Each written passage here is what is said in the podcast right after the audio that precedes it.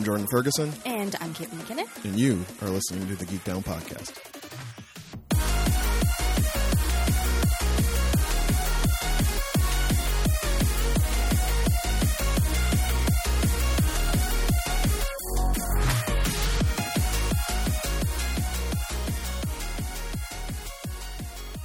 Back to another fantastic episode of the Geek Down Podcast. This is a show where two friends sit in front of microphones and try to find the sweet spots where their fandoms intersect.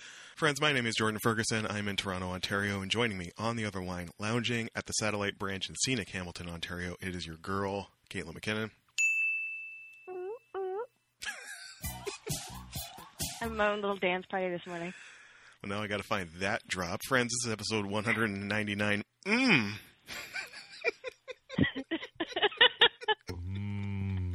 Something. I went to look up what we were at. It's 199M, so I just want to call it 199. Mmm. There. Mm, I think that's no. I think that's appropriate. Episode 199M. All of our episodes are episode 199 until such time as we can properly commemorate episode 200, which may be never. Depending on what the government does and whether they open the borders and Listen, Christmas. Christmas, Kate and I can be in a room together at the Yeah. same time. Like, let, let's cross that bridge first. Then we'll talk about episode 200. When Kate and I can actually record this in the presence of each other, then we'll we'll start start considering episode 200. But if you want to listen to any of our other episode 199s or any of our other 199 episodes, just head on over wherever you get your audio content Spotify, SoundCloud, Stitcher, Google Podcasts, Apple Podcasts, man, wherever. Look up Geek Down Podcast. You'll find us. You'll hit It'll be there. It'll be. We'll just we'll be hanging. We'll be lounging. chilling, just waiting. We're, we're like operators at a local telethon. We're just waiting for your call. And when you call, with your pledge of zero dollars a month, you, you ain't gonna get no tote bag. You know what you're gonna get? New episodes of the Geek Down delivered straight to your device by your man's. Chauncey Frostelicus III, Geek Down Internet Elf. Oh, girl, he's just gonna slam those episodes straight into your device each and every But he gets them out of his tote bag, so it's oh my God, is that the first piece of merch? We always talk about merch. Is that, it's the Geek Down tote bag? I love a good tote, Kate. hey, if you get one of the ones like the pocket for like your change or your library card, those ones are like the top echelon of tote bags. Oh, I gotta find that one I got free that came in like copy, with copies of Monocle a couple years ago. I don't know where that bag went. I need to find it again. Oh my god, that ma- one makes you look so pretentious. It's amazing. It's amazing. I love that bag. Now I'm a backpack kid like the rest of y'all. Um, the rest of y'all divorcee kids shuttling between your parents on the weekends. That would be me. That Thank you. Kate, friends, I definitely had a moment where I was like, I was running errands and I had my backpack and I was like shoving shit into it and my backpack was ballooning to a size that had heretofore not ever been, like just dim- comedic dimensions. And I said out loud on the street, this is reaching Kate level proportions. Because she rolls in here with a whiskey barrel sized backpack strapped. strapped to her person and then slams it on my bed when she walks in. Never know what you're going to need. Hmm. You learn that as a kid of divorced parents. Break a and leg off my bed frame buy one day. you. They're not going to buy you a second one to keep at both houses. No, no. So you have to bring your whole life with you. what if I get trapped in a train? What if you? What if You do? How will, and water and entertainment, how extra socks. how will you moisturize? you're trapped, Exactly. You're trapped in a drain. Ah, friends, if you have tips for what to keep in your backpack, you can let us know uh, via social medias, primarily Twitter at Geek Down Pod. That is where mostly we hang out. Although there is Facebook, though we barely pay attention to it. Um, I totally forgot to promote last week's show on Facebook for like two days. That's how But- important it is to me. Kate took care of it. I took care of it, though I also did not notice the, there was nothing up there. I'm sure Jacqueline, Jacqueline and Kyle would have noticed. Yeah, and I'm like, guys, hello. Friends, if you would like to support this show financially, don't. CERBs are running Keep out. your money. CERBs are running out. You don't know what your job looks like. We don't know if we'll have to lock down again. Y'all like to run around like life is normal. We just wear masks now, and you can do whatever you want. Like I don't think it's remained in the forefront of y'all's consciousness that all we did was flatten the curve. Like all it means is there's a hospital bed for you now. Right. Like that's that's where we're at. So don't be surprised if shit goes tits up in November and save your money. And also, get the fuck away from me. To be succinct, You can Yes. wait to get your oranges, Doug. D- Doug is the mail Karen. That's pretty good, actually. That's pretty Well, good. Well, Doug is the I mail mean- Karen in Hamilton. He like begrudgingly wears a mask. Y- Probably his nose is showing. oh, wait, definitely. He's just impatient about everything. Also, there are a lot of young ladies as well. I'm talking my age, a little bit younger, a little bit older, that are super impatient. Where are you going? Yoga's not going on. Well, Anyways, uh, get away from me. Wait your turn. Stop just being like, oh, I'm just going to reach over you to grab some apples. they're, they're gala apples. Nobody cares. God. the one apple subject Kate and I can agree on. Nobody cares about gala apples. Nobody cares about gala apples. Um, yeah, and I mean, a major Canadian retailer, we have a uh, Starbucks in the place. Yeah. So people make their mobile orders and think they're just going to saunter right in and pick it up. And if we are at capacity, because we are, you know, enforcing maximum amount of customers based on square footage and how you can maintain social distancing in the store, math don't change. I don't care if you made your order, you can't go in and pick it up. But there's a second Starbucks in the mall you work in, isn't there? There are like three other Starbucks in the mall I work in. there are ample So- places to get your Starbucks order other than the one on the second floor of my employer. Be that as it may. The shit ain't normal. Save your money. Cool the fuck out.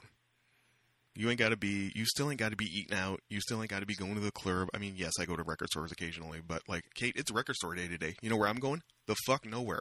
Wow. Oh, that's a good one. for two reasons. One, pandemic. I guess it's Yeah. three reasons. One, pandemic. Two, nothing I really want. They basically took the uh, Mhm. took the bulk of releases. Like this shit, this shit was ready to rock in April, back when Record Store Day was supposed to be. Right. But now they have chosen to just spread it out to the last Saturday in August, September, and October. Um, so every one of those will have a you know batch of the this year's releases. Um, the one thing I might have cared about isn't coming out till October anyway, and also like I think this is just to like mitigate the insanity, perhaps. Like, hopefully, you know, all the. I, I didn't notice to see if they had put any real trends into this, but like maybe like this year, like or this month is all like you know the fucking shitty Bowie reissues and Bob Dylan shit and you know old people shit. So maybe all the old farts can go out this month and get that, but when like you know Freddie Gibbs and Madlib drops in uh in October, I can be out there to get that. But to a larger point, Kate, my switch flipped. Oh no. We are just in the off position. We had a moment. I haven't told Kate this story, y'all. Look forward to my second video on all the records I bought during quarantine because we're up to as many as I bought the first time. Um, Damn, son. a thing happened. I mean, I'll go into detail I on it when I make the video, but you know, a thing happened.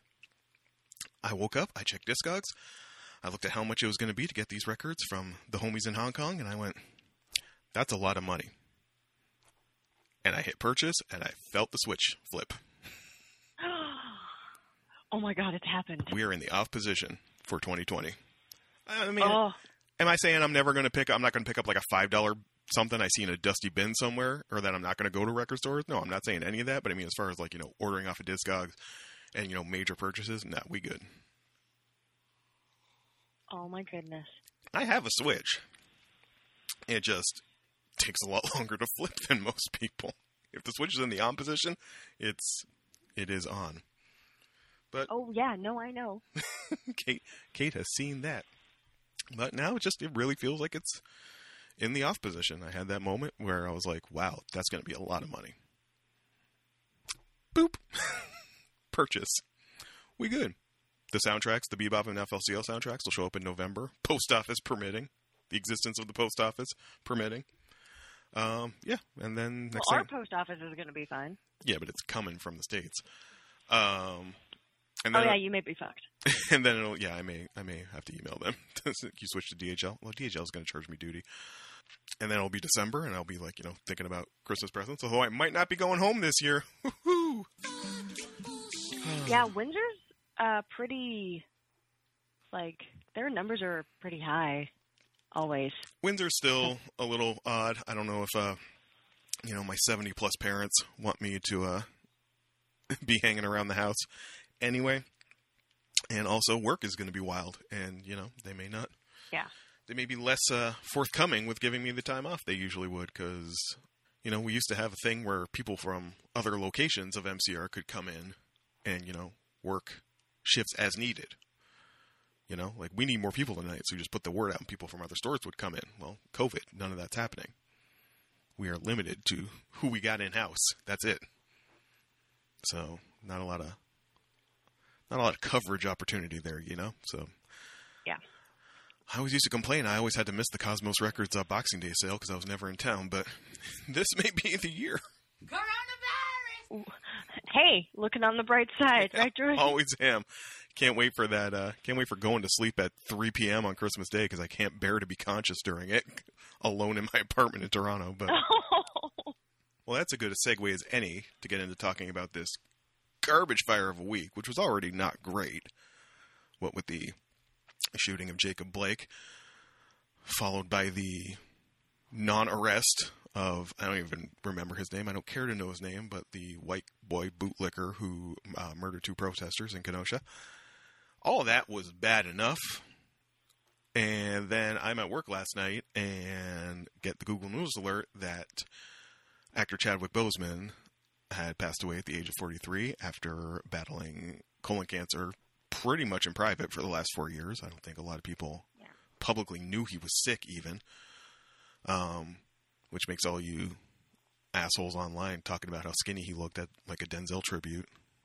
It's not a good look for y'all. no. Maybe just a assholes. maybe just another reminder that sometimes it's better to just shut the fuck up. Oh, do we have a drop for that? We I, should. I I've found a few. Shut the fuck up! I can. It should be a doo-wop, just like shut the fuck up. Well, now I've got that one. But so this is. I don't know if Kate knew before I told her before I No, Kicked I in her- did not. kicked in her Facebook last night, but uh, her reply was pretty much what it is. That is incredibly sad. It was both both senior correspondent and I were absolutely gutted. Just great actor. Um, had like a really great career in his future. Was having a great career. Was- yeah, and was just- in it. I always feel so sad for the family. Um, because you know it's hard enough losing someone, and then you're also losing them in the the media as well Mm.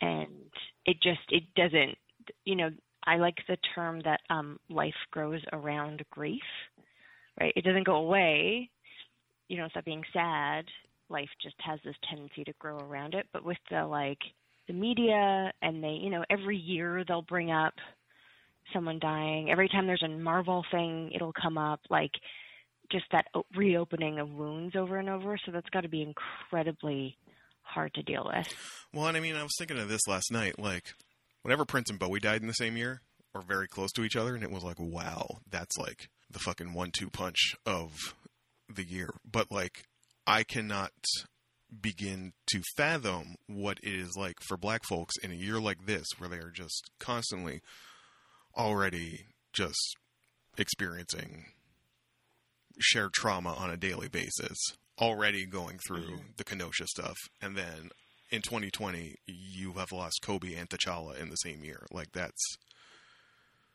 I can't even fathom what that hurt is like. Um, yeah to lose two icons like that. And he was an icon. I mean, I was thinking of this too. Like, you know, you talk about something like Heath Ledger's Joker, there's something to compare against. You know, there were other on screen versions of that character. Um, you know, Heath Ledger definitely made his own version of it, but you know, the character was out there and people were familiar with it. Like Chadwick Boseman made T'Challa. Yep. He was the Black Panther. That's not an understatement. Like, like there's a reason. You know, you you make jokes about how you know they made jokes at the time saying he was like bored of throwing up the the symbol or whatever. Dude might have just been tired from cancer treatment, but like he was that. There's a reason they uh, they always threw up, you know, the arms crossed, Wakanda forever at him. Like, Yeah. he was their king as far as like if you were a Marvel U fan, like Boseman was the guy, and you know, not for nothing, as Mr. Malash and I said this morning when we were talking about it, like, eh, dude was literally our age. Yeah. Like that's Well, it's. I mean, it's always so devastating when someone young dies, because you can't you you can't help think about obviously the family they have, the life that they had been leading, and then of course that loss of future, right? Which is so sad. Um. So yeah, unbelievably sad. so yeah, just incredibly sad, and I really still. I mean, as we're recording, this was like 12 hours ago. It was, you know, confirmed that he had passed, so I'm still processing it. And, you know, I was already having a moment that day because it was uh, also it's the same day Satoshi Kon died. Um, and it's been 10 years since Satoshi Kon died, so I was already kind of like, you know, melancholic for that. hmm And then I was like, oh, Chadwick Boseman passed. I mean, for, for y'all, for you know us, and but mostly y'all, he's T'Challa. To me, he was James Brown. Like, do play James Brown, and crushed it. Like, He also played Jackie Robinson and crushed it. and Thurgood Marshall and crushed it. Like, he crushed everything. I don't think there was a bad role that dude did. Um, and yeah, the one thing I have not seen him in is the the Five Bloods, the Spike Lee movie, um, which I heard was pretty good. But I mean, you know, you know me, I'm not going to rush out to see a movie, but I will probably rush out to see that one because, yeah, he was he was just a crazy, compelling actor. And I mean, you hear the stories now about you know him going to cancer wards to cheer up kids while he was battling it himself, and nobody knew. Like that's the type of dude he was, and all love and sympathies and empathies to his family and those who loved him and knew him personally, because that's that's a real rough one. Yeah, really terrible. Awkward segue. Awkward segue. Is there anything else that's worth mentioning? DC had its giant fandom event, which was happening as we were recording last week. Um, I mean, no, I sort of. The only thing being that, as we predicted many, many months ago, New Mutants is a trash fire. Apparently, all I all I saw was uh, Maisie Williams retweet a review that said it's the worst X Men movie. Her response was like, "Sounds great. Buy your tickets now." oh, maybe lame. Um, I, I just, Uh, I just, I just gotta say, I just gotta say, like, I saw people who fancy themselves as film types, like, upset mm-hmm. when it, like, seemed like New Mutants wasn't going to get a theatrical release or it was going to get delayed longer. Like, they, they were pressed about New Mutants not coming out when it was supposed to, and I'm like, you are just showing your whole ass right now. If that's what you're pressed well, about, But this is very important for poor Bob McLeod. who's, who's Bob McLeod? He is the co-creator of New New Mutants, and they spelt his name wrong in the credits Oh the my! So Bob Bob McLeod wrote, I think it was a Twitter post about basically how initially he was really excited when they approached about making a New Mutants movie. He's like, "Cool, the characters I created or helped create are going to be in a movie. That's awesome." And then he found out things like they they whitewashed a bunch of the characters, um, specifically Sunspot, um, and he was like, "Well, that isn't cool." Uh, he was very frustrated about that. Um, and he's like, in turning it into a horror film, he's like, that's really not the vibe of the characters or of the comics. Like, really, they shouldn't be introduced that way, but still, you know, that's how movies are, and it's still cool, my characters.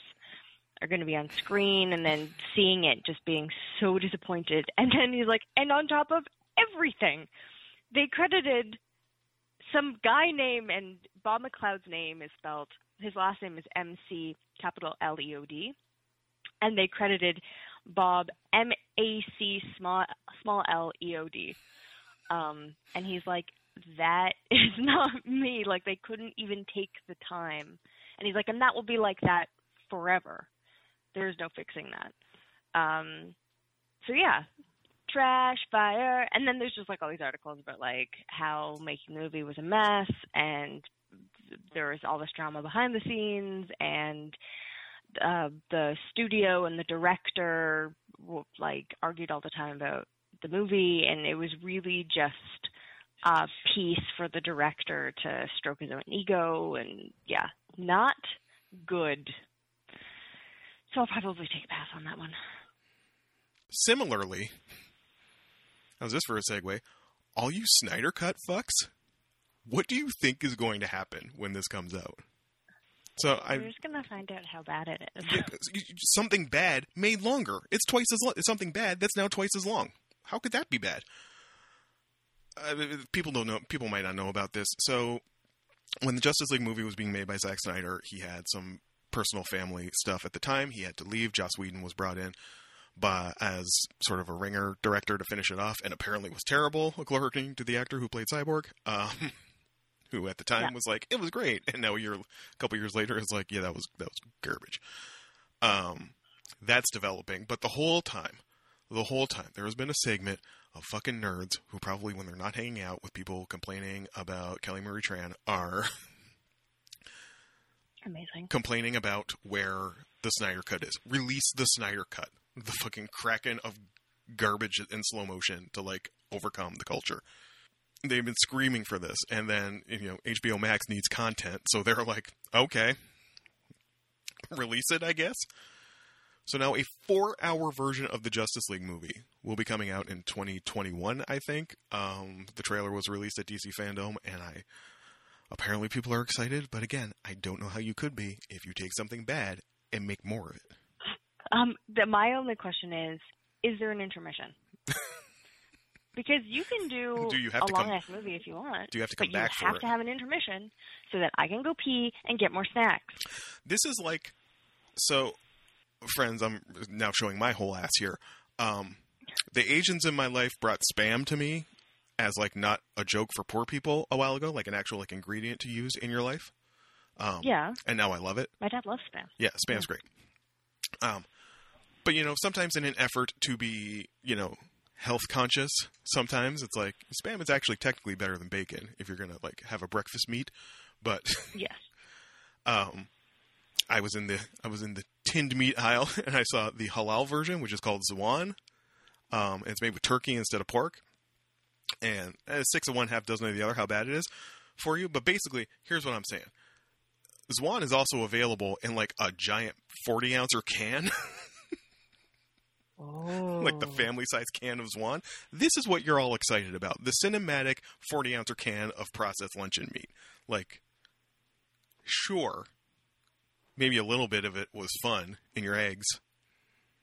Add a little, little sodium into your eggs. That's good. You don't want to gorge in one sitting on the family size tube of ground meat. No, you do not. You do not. That's what you're asking for, and that's what you're excited about. Snyder has proven he is good at making a trailer and okay to bad at making movies. Okay to bad. I mean, that's pretty good, right? I mean, he's had some movies that were fine. I mean, Watchmen is fine. It's a slavish devotion to the source material, and if the source material is great, you will make an okay movie if you don't veer from it that much, unless you don't have the budget to make a squid.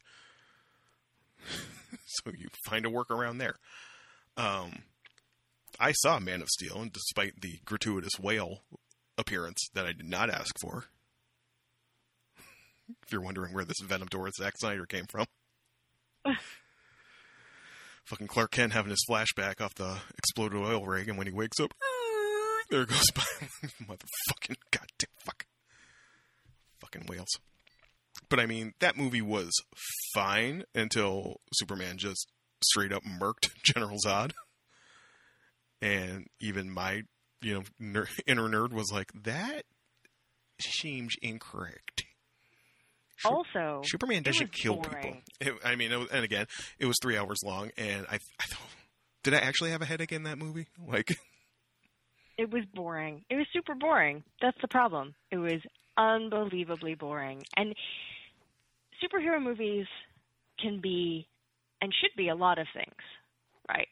Um, I know that they can be very repetitive with themes and all that jazz. Yeah, yeah, yeah. Uh, we talk about it all the time.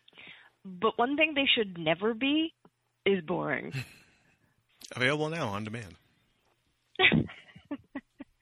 and yeah, that's basically all the news. And that's all I want to talk about because everything else is a trash fire.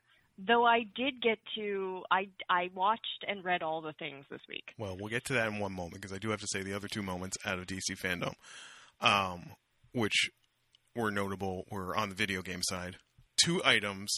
If you want to tell me you're going to do an Arkham City style game that Batman isn't in, and instead you have Nightwing, Red Hood, Batgirl, and Robin, like it's the Bat Family game, and it's called Gotham Knights, and they're fighting the Court of Owls. Like my penis can only get so erect. Like you need to calm down. You just need to calm down. Very vivid, very vivid, vivid. It's an Archer line. It's from Archer. Um, Stop. My penis can only get so erect. also, so this game is not done by Rocksteady, which is the team that originally did all the Arkham games. It's done by there was like a kind of a quickie cash in when Rocksteady was working on the games called Arkham Origins, which was done by another studio. It's that studio doing this one, and the I did not play Arkham Origins because at the time it seemed like a quick cash in. But I mean, from what I heard was like the system and the, the game mechanics that Rocksteady came up with were like so good that like it's at, it's pizza at that point. If you have bad pizza, it's still pizza. Like you know, it's still still cheese and tomato sauce. It's still going to taste at least a little good. Um, so hopefully they've learned some things since then. Rocksteady themselves, despite weathering uh, you know criticisms that they fostered a culture of harassment, who hasn't? Um, they were dealing with that uh, the past couple weeks, they also released the trailer to their Suicide Squad game, which is uh, coming out. Is their follow up to the Arkham games, apparently set in the Arkham universe. And it had Bombs Over Baghdad by OutKast in the trailer. And I'm not saying if you put Bombs Over Baghdad in your trailer, I'm going to buy your game, but it don't fucking hurt. Like, No, it's a that's a that's a good. It's so funny because we just I made a car list like a couple weeks ago for trips for car Mm. trips, and oh yeah, bombs over Baghdad is on that list. like if you uh, watching Harley Quinn smack monsters with you know a baseball bat as Bombs Over Baghdad plays is not a bad not a bad way to spend four minutes. Um, so who knows when those will be coming out or what system they'll be on? Maybe they'll be a key deciding factor in uh, you know Jordan's PS5 hem and ha 2022 through 25. So how do you want to do this? Because I'm sure regarding updates, we both have one thing the same, and we'll probably want to devote some time to it. So Yeah. do everything but that now, Yep. and then I'll do everything Okay. but that, and then we'll loop back around. Okay. So this week was like the week of documentaries. I don't know why. I just I guess Hey. I felt like I should watch something educational, kind of. Um, you know, like education but with like a sugar coating on it. um, so there's a new documentary on Netflix called Unwell, all about the like alternative wellness industry. Um, the first one is on um, oils, and I thought it was just going to be like this to- total tear down of uh, that industry, but they were weirdly good about being even, um, showing that oils can help in situations, but that the whole like corporate oil industry um, uh, pyramid scheme thing, especially in the United States, how awful and insidious it is. Um, and how there are some people out there claiming that like oil can cure cancer, and it can, and like they have no proof of that. Mm. There have been no trials done that that is the case. But what they have shown is that oils can, you know, help with um, pain and anxiety and uh, you know soreness, Um, as someone who's been suffering from crazy bad migraine like headaches for the last two weeks, um, I can tell you I smell like a peppermint patty um, because I do find that peppermint helps. It doesn't take the headache away completely, but it definitely can help take the edge off. So it was actually really good. Um, I haven't seen any of the others yet, but there's one about like there's some sort of bee sting cure that I'm just like, no, please tell me that's not true, but it is. So yeah, uh, and then there's one on um, a type of yoga. Um, so yeah, so that's up on Netflix if you're interested. Um, so I don't know. Do you know who Ruben is, the artist? Oh, Rubens, like Ru- like Rubenesque. Yes. Paints chubby ladies. Yeah. I mean, Um, that that's and- the extent of my knowledge on him, but yes. Oh, okay. So I, I I know the term Rubenesque. I've seen some of his paintings, um, and I ended up uh, we stumbled across this documentary about Ruben that was totally crazy fascinating. Um, just about like the time he lived in, and uh, a lot of people in the 19th century just like totally came down on Ruben and his ladies who are larger than life um, and just totally lovely um, it's just really nice seeing a fat roll in a painting. You know, you just you're like, awesome. Um, yeah, so that was really really good. Um, I'm going to post that link or whatever I got it from. I can't remember if it was like YouTube or on Netflix or in my search for documentaries. So I will find it and and uh, put up on Facebook and give to Jordan to put on the Twitter. I'm actually making a note, so I actually remember to do it. I was gonna say, oh, I mean, it's like as I'm writing down, remind Kate to Yeah. remind remind Kate that you made a promise on the show. Um, and then uh, senior correspondent and I finished watching the documentary series on the making of The Mandalorian, um, which was stupid fascinating, um, so interesting, so cool. It's lovely to see people who are invested, truly invested in like the storytelling of a beloved universe. Um, talk about it and talk about like what things were important to them and all that all that jazz. That was great. And that is on the Disney Channel. Um and of course, oh sorry, also Nadiya's Time to Eat. Um Nadiya was a winner of like the first British Bake Off, one of them. Um just adorable woman from the UK um and she's just uh, she has the best facial expressions. Anyway, so she's got a bunch of cooking shows or has had the chance to have them, and they've put this one up on Netflix. It's fantastic. She makes stuff that's really quick. Um, and does not skimp on like butter or sugar or anything. So I'm like, yeah, put that in my mouth. Um, Clean and then finally, sorry, Clean drop. Great. Put that in my mouth. Um, finally, as far as documentaries go, yeah. Um, I remember watching it many, many years ago, um, but it's reappeared on Netflix. Ancient Aliens. Oh Lord.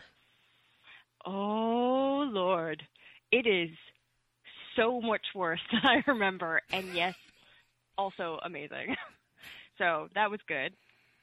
Um, then just regular television. Uh, continue watching Lower Decks. Continues to be great. Tried to watch uh, Conan 2011 um, with Jason Momoa. Oh. Not great. Big fan of the original Conan. Not a big fan of this one. Watched more Decadence. Oh, you did? I did. Um, I only got most of the way Before or after I screamed at you to keep watching it? uh, after. I was like, okay, okay. I think I got through part of episode six, so you know, four or five, six. Yeah, I think I think that's where I got to. Uh, so we'll talk about that, I guess. Um, and uh, besides the thing that we're going to talk about, um, I also read the uh, graphic novel uh, Once and Future, which is the um, Kieron Gillen's and Dan Mora Mora's uh, comic book about King Arthur, sort of like re- re-erected, re- resurrected. Sorry, There you go. resurrected, resurrected. Um, I'm just gonna I'm just gonna read the synopsis from Boom Studios. Um, when a group of nationalists use an ancient artifact to bring a villain from Arthurian myth back from the dead to gain power, ex-monster hunter Bridget McGuire escapes her retirement home and pulls her unsuspecting grandson Duncan, a museum curator, into a world of magic and mysticism to defeat a legendary threat. Um, obviously, the name uh, Once and Future is um, me, like is connected to in Future King, which is the T.H. White book about Arthur, which was based off of Le Morte d'Arthur by Sir Thomas Malory. I know way too much about this. Anyways, it was a very, very fun read. Um, the visuals were fantastic. Um, I told senior correspondent, um, who I actually bought this graphic novel for, I could hear the graphic novel, which I can like. It's like with Saga. Like I can hear Saga Mhm. in my head. Um, it was the same thing. I could. It was just. It's it's fun and not too in depth. It's it's very like Buffy the Vampire Slayer. Um, and there's a little like suspension of disbelief as part of like how characters gr- get dragged into things, but it was a lot of fun. And again, um, really beautifully drawn and colored and everything. So, anyways, that was my week. Uh, I had a much chiller week overall. We have a lot of overlap this week, actually. Um, still having my my little half hour batches of Fall Guys every Yeah. night. Um, I made it to final three on one round, Oh my god! and for a brief moment, I believed anything was possible. And then I got smacked by a foam baton and fell in the slime. Um, right, right at right at the right at the moment I believed. I was like, "Oh my god, there's three of us. Oh my god, fuck, I might actually do." cool. That's You're like or not. so as suspected. Yes, um, Fall Guys will be running on a season model, and they previewed Gamescom is happening right now. Gamescom, Gamescon. I don't know. One of these. One of these. It's like the uh, nerdier E3. I think it's the less. Uh, it's the less flamboyant E3. Um, and they have previewed a little bit of what season two is going to bring. And I thought it was just going to be like costumes and shit. No, it looks like they're just like whatever. Even the games you were playing are thrown out. It's going to be like you know new batches of games as well. And they're going with a real like you know medieval theme. The costumes are all like wizards and knights and shit for your little jelly bean. Um, and the motif of the uh, of the games. It might be the same game, but the motif is now like castles and like you know the maps changed a little bit, things like that. Um, Right. So I mean that that'll be interesting. I'm hitting the point now where it takes a little longer to like level up. I'm in like the mid range. I think you can max out at like level 40 maybe, and I'm at just below level 20. So I mean, it, if I'm getting knocked out every second round, like I average about two to three, and if I'm lucky, I make it to the last round. But I mean, at that rate, it's we're going from like half an hour to rank up to like 45 minutes to an hour to rank up, and that's get that gets to be a harder rank because it is repetitive. Like Yeah. The uh, the mix up of you know the servers, like you're you're always gonna like. 90% of the time it starts with this whirly gig game, like every time. And then it usually follows up with the DoorDash game. Like it's if you're doing the same shit over and over again, it does get pretty repetitive. Especially if you suck and you get knocked out every second round. Um, as I do. Uh, Kate, Yeah. I also watch Lower Decks. Oh my god! What? Is that so surprising? Yeah. Well, I mean, I know you're a fan of TNG, um, but I thought that it might be just too silly for you. It's pretty silly, and I'm not going to lie. As I tried to think about what I liked from the show, because I do remember enjoying it, but it's real hard to summon any specific examples because it kind of just like went down like Doritos and then was gone. I'm trying to think of Yeah. what I enjoyed. Um, and I can only remember one plot detail. Oh no, it was the one where they were taking the Klingon to. They were supposed to escort the Klingon, and he got drunk and vanished, and they were trying to like Yeah. find him. And then the other one, but I can't remember if this was the B plot where the where the dude who uh, is always crawling around the Jefferies tubes tries other things because yeah, that's that's the B plot. it's the B plot. the two things I remember from the same episode. I only watched the first two. Um, it's fun. I'm not gonna lie. It's very well done. And, but like you said, if you take if you're very serious, if you're very SRS about your Star Trek, you will hate this. But um, I do I do enjoy the uh, the petulance of our uh, of our main character. yes. Um, Uh, and I just I so when, when she when she sliced when she sliced the dude's thigh with, with a bat'leth in the first episode, I was like, yeah, Kate Kate was all in on this at that moment. Oh yeah, oh yeah. Um, yeah. No, I uh, I enjoy her petulance, and I enjoy his like craze, like needing to follow the rules, Mhm. like to a point where you're like, "You- dude, you need to calm down. But um, yeah, no, I really like that. I like how they make fun of the, you know, the officers. Um, yeah, I my favorite characters are um the uh, science officer and the ops guy. Hmm. Um, I I like their relationship, and I like that they're both on the same page as far as like he loves like doing stupid mundane stuff, um, and they're just like both on the same page with that. Gazing longingly at Oh. Jefferies tubes. Yeah, yeah. Oh, so good. And, And I just did- like her, even from the first episode where they're like, "How was your day?" She was like, "I got to hold a heart." like, just so psyched. Um, and what also I love is that they are building in elements of um, like original series stuff. Um, and sort of offhanded comments in TNG, you know, Voyager, Deep Space Nine, of types of uh, worlds and species and um, like even rooms that you have to like uh, that you're seeing for the first time. Oh my god, sorry. How the other lower decks people live, like just all of that, I. I'm, I really appreciate that part of it. The, fake Ferengi. Oh my god, so human. uh, he might be. He's not a Ferengi. What are you talking about? No, not Ferengi. Come, come, human. so yeah, friends, we never really gone into like the plot of Lower Decks, but it's basically like you have four main characters. One is your very by the book Prime Directive type. One is the like for a version of Star Trek, like completely off the rails, like flaunt all the rules, which I mean never happens in Star Trek. That's kind of like the whole point of Star Trek. Um, and then yeah, you're like very mechanical, nerdy type guy who loves engineering. it's like you can go anywhere in the world. The warp core. just loves the warp core. And a newly arrived uh, science officer who was working with. I'm sorry. Has the cat species ever? Is that canon? Where where have they been? yeah, yeah. Um, let me just because okay, so I the head doctor is like Watch- a Khajiit. uh yeah I watched a original series cartoon. I think I brought it up. oh a yes, couple you ago? yes you have. Yep, and uh, there were cats in that. Um, I mean, if it's canon, you don't, you don't need to send you on a deep dive through the dark web to find out. they're they're called Caitians. Sure, she's a Caitian. It's spelled like my name, Aw. Kate Shins. And yeah, just the Oh my God, their homeworld is called Kate. Spelt my way. my way. well, there you go. You learn something new about Star Trek lore every episode of the Geek Down. Um, yeah, so it's usually just playing off the um, differing philosophies of the two the two leads.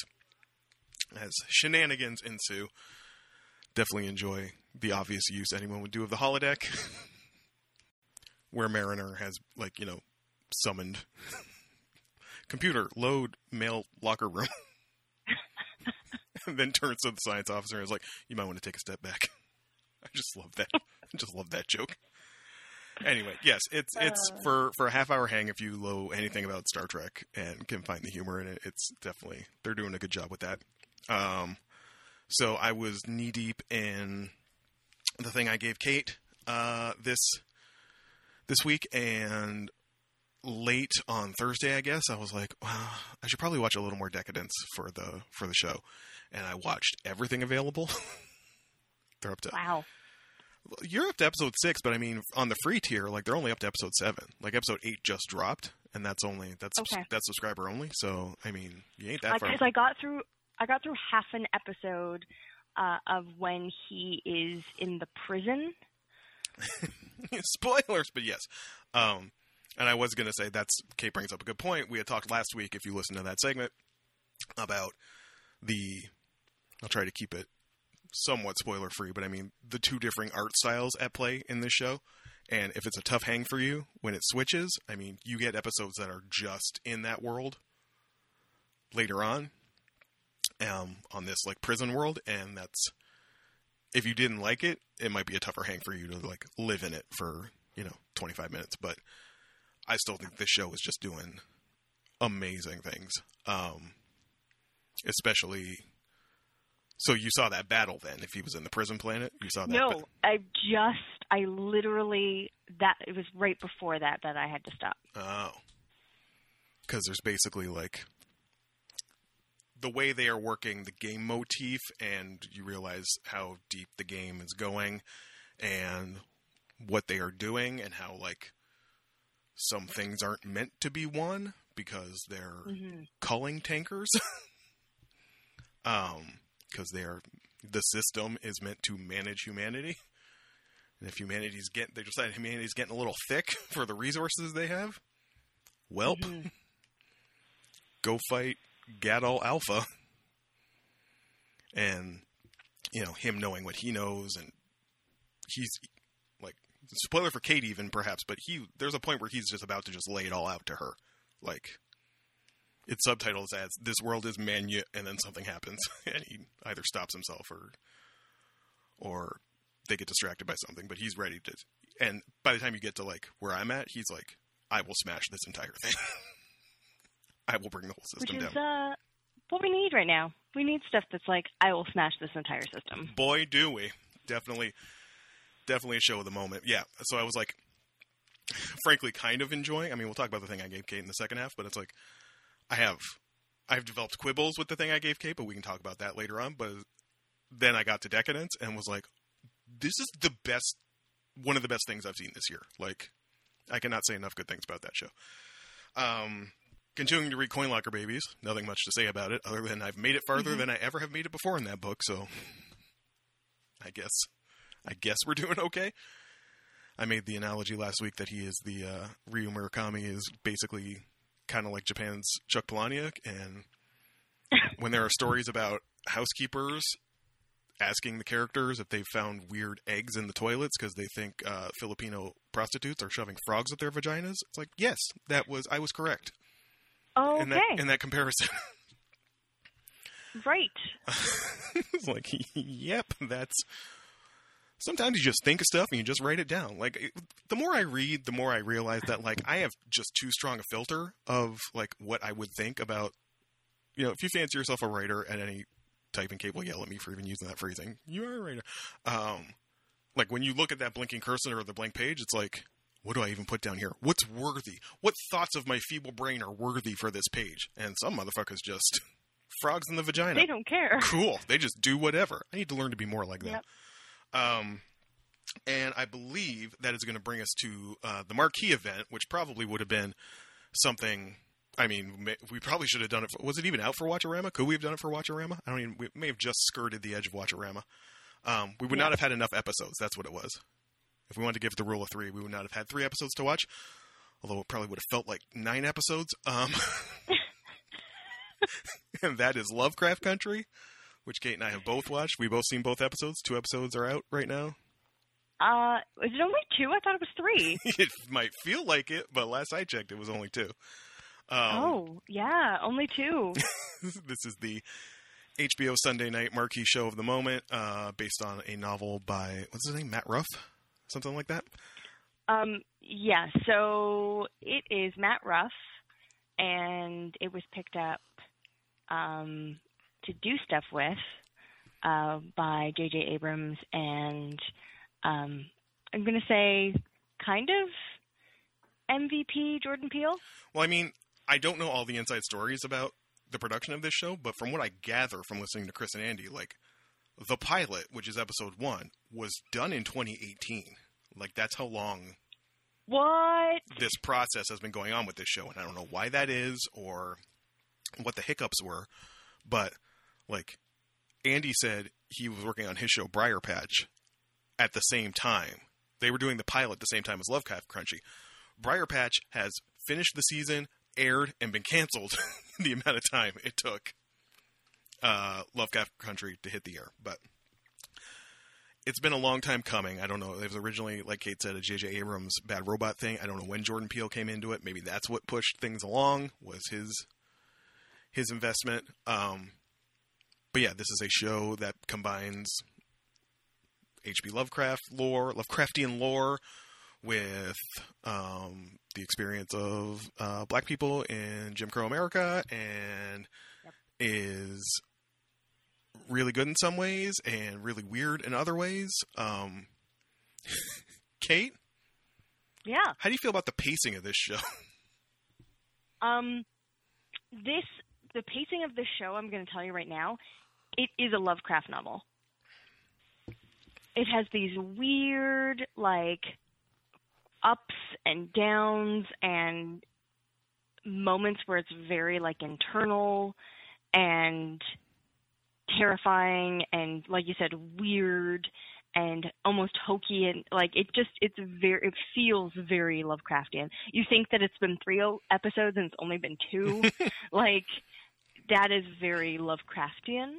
Um, So our basic, and like the basic plot is just dude Atticus has a Korean War vet comes gets a letter from his father saying either either to come does the letter say to come find him this is also not a show i Yeah. took advantage that it's i took for granted that the show was in english so i tried to multitask and i don't know that you can do that with this show um you know you can't can't really be flipping on your phone you can't be doing the dishes while this while this show's on because a million things No. will happen um while you're like in the bathroom for whatever reason, he is trying to locate his father, who has gone missing, who he has a complicated relationship with, and him and his uncle.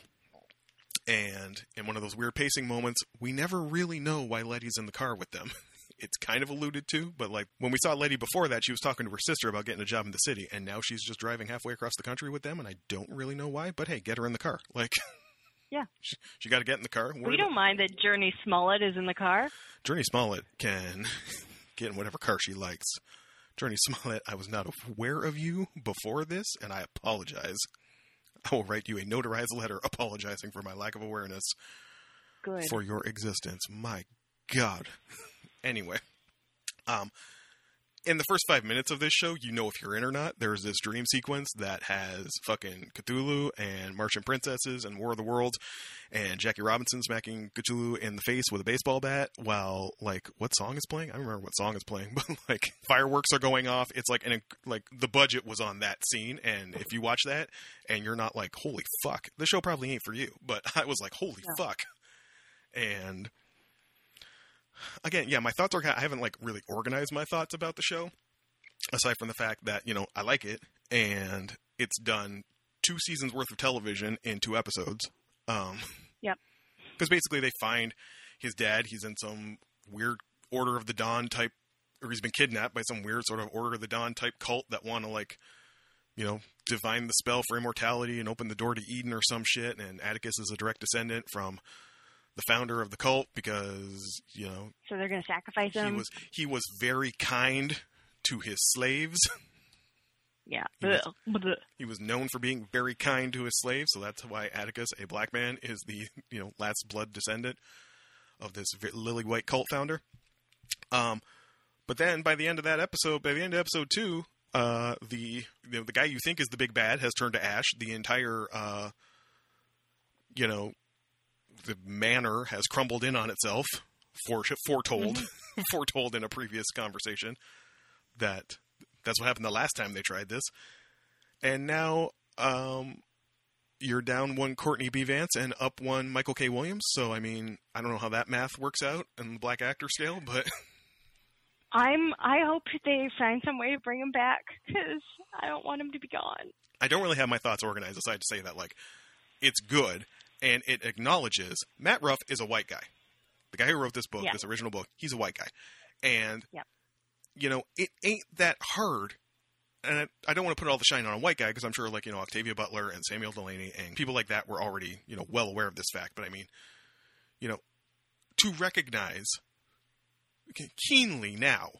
But I mean, Matt Ruff wrote this book a, long, a few years ago, many years ago, I think, to recognize that America's existential horror had already been in existence for like, you know, 400 years. Like, that that was already at play. So Uncle George is brought in, and the reason why they're kind of on the road trip is because Uncle George works as he works on a guidebook for black travelers, which is a hmm. real thing. It was it was the Green Book, you know, the book that would tell black folks what spots were safe in Jim Crow America. I'm all with that. Yeah. Yes, and what to stay away from. And honestly, like in the first episode, you have you know multi-eyed devil dog things like attacking a sheriff and our main characters. That scene, despite being gory and you know shot like a horror movie, is less tense than the 25 mile an hour car chase out of the Sundown Ooh. County. That was Get what I'm saying? Like, oh, that was that was not good. When they're in the when they're in the diner. or or when they're in the diner, or when they're having that talk with the cop. Like, a, just a cop showing up is scarier. Yeah. And the show, I mean, and granted, the show is run and directed by not directed, but it's show run, and most of the episodes I think are written by Misha Green, um, who's a black woman. So I mean, she knows how to lean into that and to make you feel what they feel when you're just you know out Oh. on a deserted road and a cop car shows up. You're like, this fucking shit ain't good. And I mean, Jordan Peele himself hit on that with Get Out, with the end of Get Out, like the existential fear of like just being black in America and having a cop show up and not knowing what that's going to be like. Like even just the moment mm-hmm. where they're really abiding by the law and this is a sundown county and I mean look up what sundown town were towns were if you're unfamiliar. And you know, well you're not going to make it out in 25 minutes. You got 25 minutes till sundown, you ain't going to make it out going that way. Well, what if we go north? Yeah, that might work. And then he's about to get in the car and Atticus stops and turns and is like, "Is it permissible to make a U-turn?" Like Yeah. crossing every T and dotting every I when dealing with a, with a white police. Like that stuff is all right there, and I fully respect anyone, any writer, director, screenwriter who recognizes that and that that's the horror. You can sprinkle as many devil dogs and tentacle monsters on it as you want, but like that's the horror, and that's fascinating to me, and that's what is making this show like a must watch for me personally. Yeah. And the book came out in 2016, so not that, long That ago. recently, huh? Yeah. That was older. Um, and yeah, uh, and I think I sent you some memes while I was telling you about while I was watching, and it was just like a fucking roller coaster. it's like literally people on the back of a bus, just like a bus that was going down a dirt road. They're just like bouncing on the back seat, like banging their heads because yeah, that's smashing into the walls um, because it is. It's both this um, like jump horrorness of the monsters and also this crazy anxiety Yeah. from just trying to make your way from one state to another. Like it just I loved all the Yeah. scenes in Chicago, you know, of like you know black life in the 40s or 50s or whenever. I guess it was 50s. Um, and just been and just you know even yeah, if he was Korean War, if he was coming back from Korea, it would have been 50s, maybe early 60s at the latest. Um, and you know, I I noticed it at the time, and it was shouted out on Chris and Andy when they were talking about the show. Like even the scene of you know Courtney B. Vance, Uncle George, and his wife in bed the first time you see them, Yeah. and it spends like you know five or six minutes of them just kind of like you know hanging out in bed as they wake up, and you know Uncle George wants to wants to get a little something something, and and she's like, my goodness, it is the daytime, and what are you doing? him making his case that like, yo, I never get to be home this often, and it's I want to see my wife. Like, you never get. It's, Yeah. ju- it's just a loving adult black married couple like who love each other. Like revolutionary. Wow, you like. It shouldn't be revolutionary that you never get to see people who look like that in a scene like that. But I mean, this show uses every minute of its every second of its 59 minutes. Whew, it's an HBO show, y'all. That's why that's why Kate and I are like, there's only two episodes. You- honestly, I honestly thought there had at least been three episodes. And yes, you're right. The Korean War went from 1950 to 1953. um, and he's obviously. I mean, th- th- there are no lack of mysteries carrying on there. There's allusions to Atticus's parentage. There's, um, like, are we to believe that when they were all hallucinating, in the in the manner that Uncle George was dancing with Atticus's mother. Like I didn't. There may be a name Yeah. there I should have caught, but that was Atticus's mother. Okay. Yeah, and that's why they're like, I don't know if Atticus is your son or mine. Right. And that's why And I was like, ooh. that's why And, Geor- and that's George and the, the I'm going to call him Omar because he's always going to be Omar to me. I'm sorry, I can't help it. I'm not. Being, he's he's just he's Omar. Um, Michael K. Williams, who I think is um, co- contractually mandated to be in every HBO show with a black cast at this point. I don't. you need a black actor on HBO, I it's always I Michael was K. really Williams. excited that I got to see him. Oh yeah, I I'm, loved him. it's not a so criticism. it's not a criticism. I love when he Okay. showed he showed up on Community, and I was like, yes. um, You're like, yeah. Um, he did this like little like short film about like being boxed in as an actor, oh yeah, and there's Oh, like I think I did see that. four different versions of him, and and one of them is like has like a turtleneck, is like sipping tea. He's like, but I'm actually really sensitive, and I'm like, oh. So yes, there are mysteries about Atticus's parentage. Um, I assume the daughter of the big bad, um, who was kind of helping him a little bit. I'm sure she's still around and she's going to make a reappearance. But I mean, like we talked about Decadence last week, I no idea where this show's going to go. So how do you Where not stick? going. How do you not stick with it? Like, I thought the wizard wizards usually come at the end, Right? not the beginning. right? At least episode three, but it's episode two. And I mean, I I listened to Misha Green on the Chris and Andy show. Um, she did an interview and basically acknowledged that, like, you know, you could have done a full season around those first two episodes. You could have end like, see, episode two feels like a season finale, like. Yeah. But they and she's like, yeah, we could have stretched that out, but we just didn't. Like, they felt they had enough there to go on to to keep it moving. So, really good show. Um, un- uneven pacing sometimes and some some weird character moments but i mean it's nothing nothing that's going to make me stop watching it the runtime is what will make me stop watching it but that's just that's just me in hour long television shows And I uh, honestly, I just think I think everyone should watch this show. it's really good It's really good. and i mean Character wise, storytelling wise, horror wise, I can watch it. Like if I can watch something, it's supposed to be it's that has different types of horror in it. That's that's pretty good. everybody loves having a sunday night hbo show like Yeah. since since game of thrones everyone's loved having that sunday night you know last moment of the weekend sit down hop on twitter live tweet it get in the get in the comments while you're watching it um that sort of show and this is this is worthy of the mantle previously held by things like game of thrones or succession or whatever Mhm. whatever your poison was so watch it. It's on Crave in Canada. It's on HBO. Whatever. If you're in other parts of the world. Well, goddamn, we're beefy already. Should, probably, Yeah. should, probably just should have talked about Lovecraft Country and left it at that. But we did give each other things this week. We're back in format, We did. and we, when we come back, we're gonna talk about capers. Lots of It's gonna be caper, great. lots of capers this week, y'all. Get into that when we come back from this break.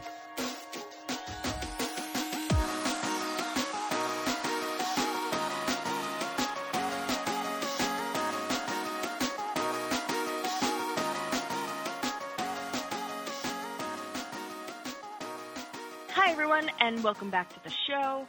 This is the half of the show where we talk about the things that we brought each other, which we actually did because we're back to format. Holy shit! Yay! but first, before we get into the things that we brought each other, we have some rules, Yes. and they actually totally apply.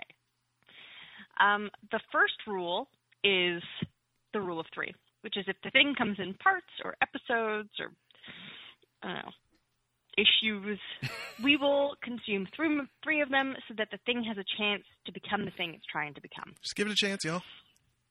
Give it a chance. Let it let it get its footing. The second rule is hashtag save it for the pod.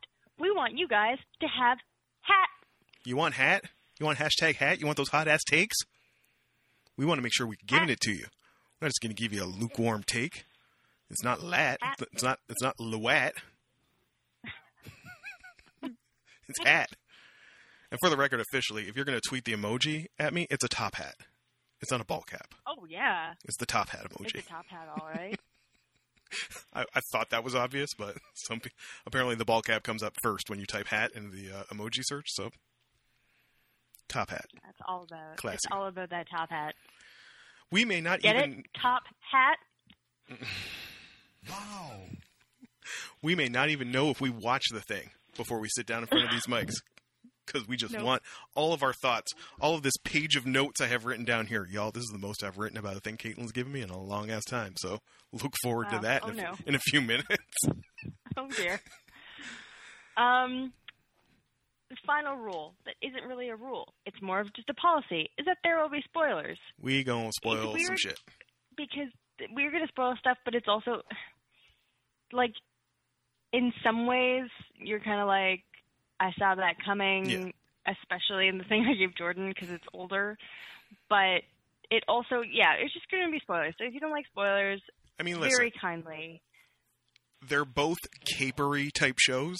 So when you go Yeah. into a caper show, you are already skeptical of everything that is happening. So if we say that something turns out not to be what it seems from episode three, between episode one and three, that's not really a spoiler because it's a caper show. You know, there's going to be like twists and turns and double crosses and shit like that. Like hmm even if you see everything coming, you know whether the ride is worth it is usually like you know you you knew Danny Ocean was going to win at the end of Ocean's Eleven. Like you knew. Yeah.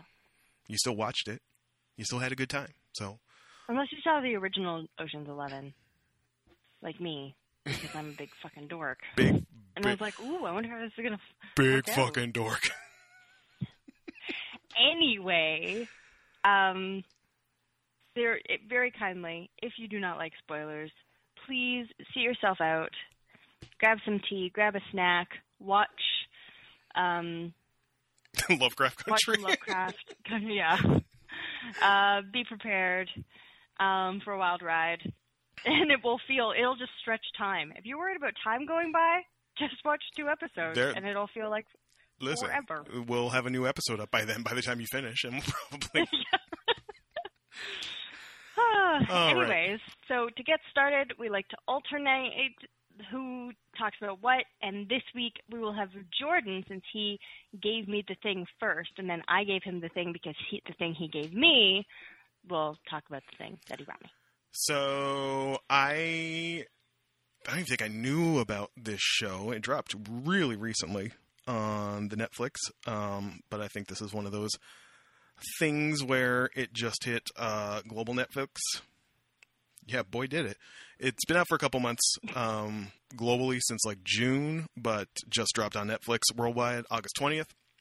This was brought to me in casual conversation with the number one Geek Down fa- uh, fan, Kira, who was like, "You may dig this," and I'm like, "Let me check that out."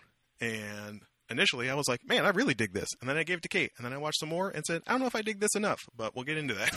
We've got quibbles. the show is Great Pretender.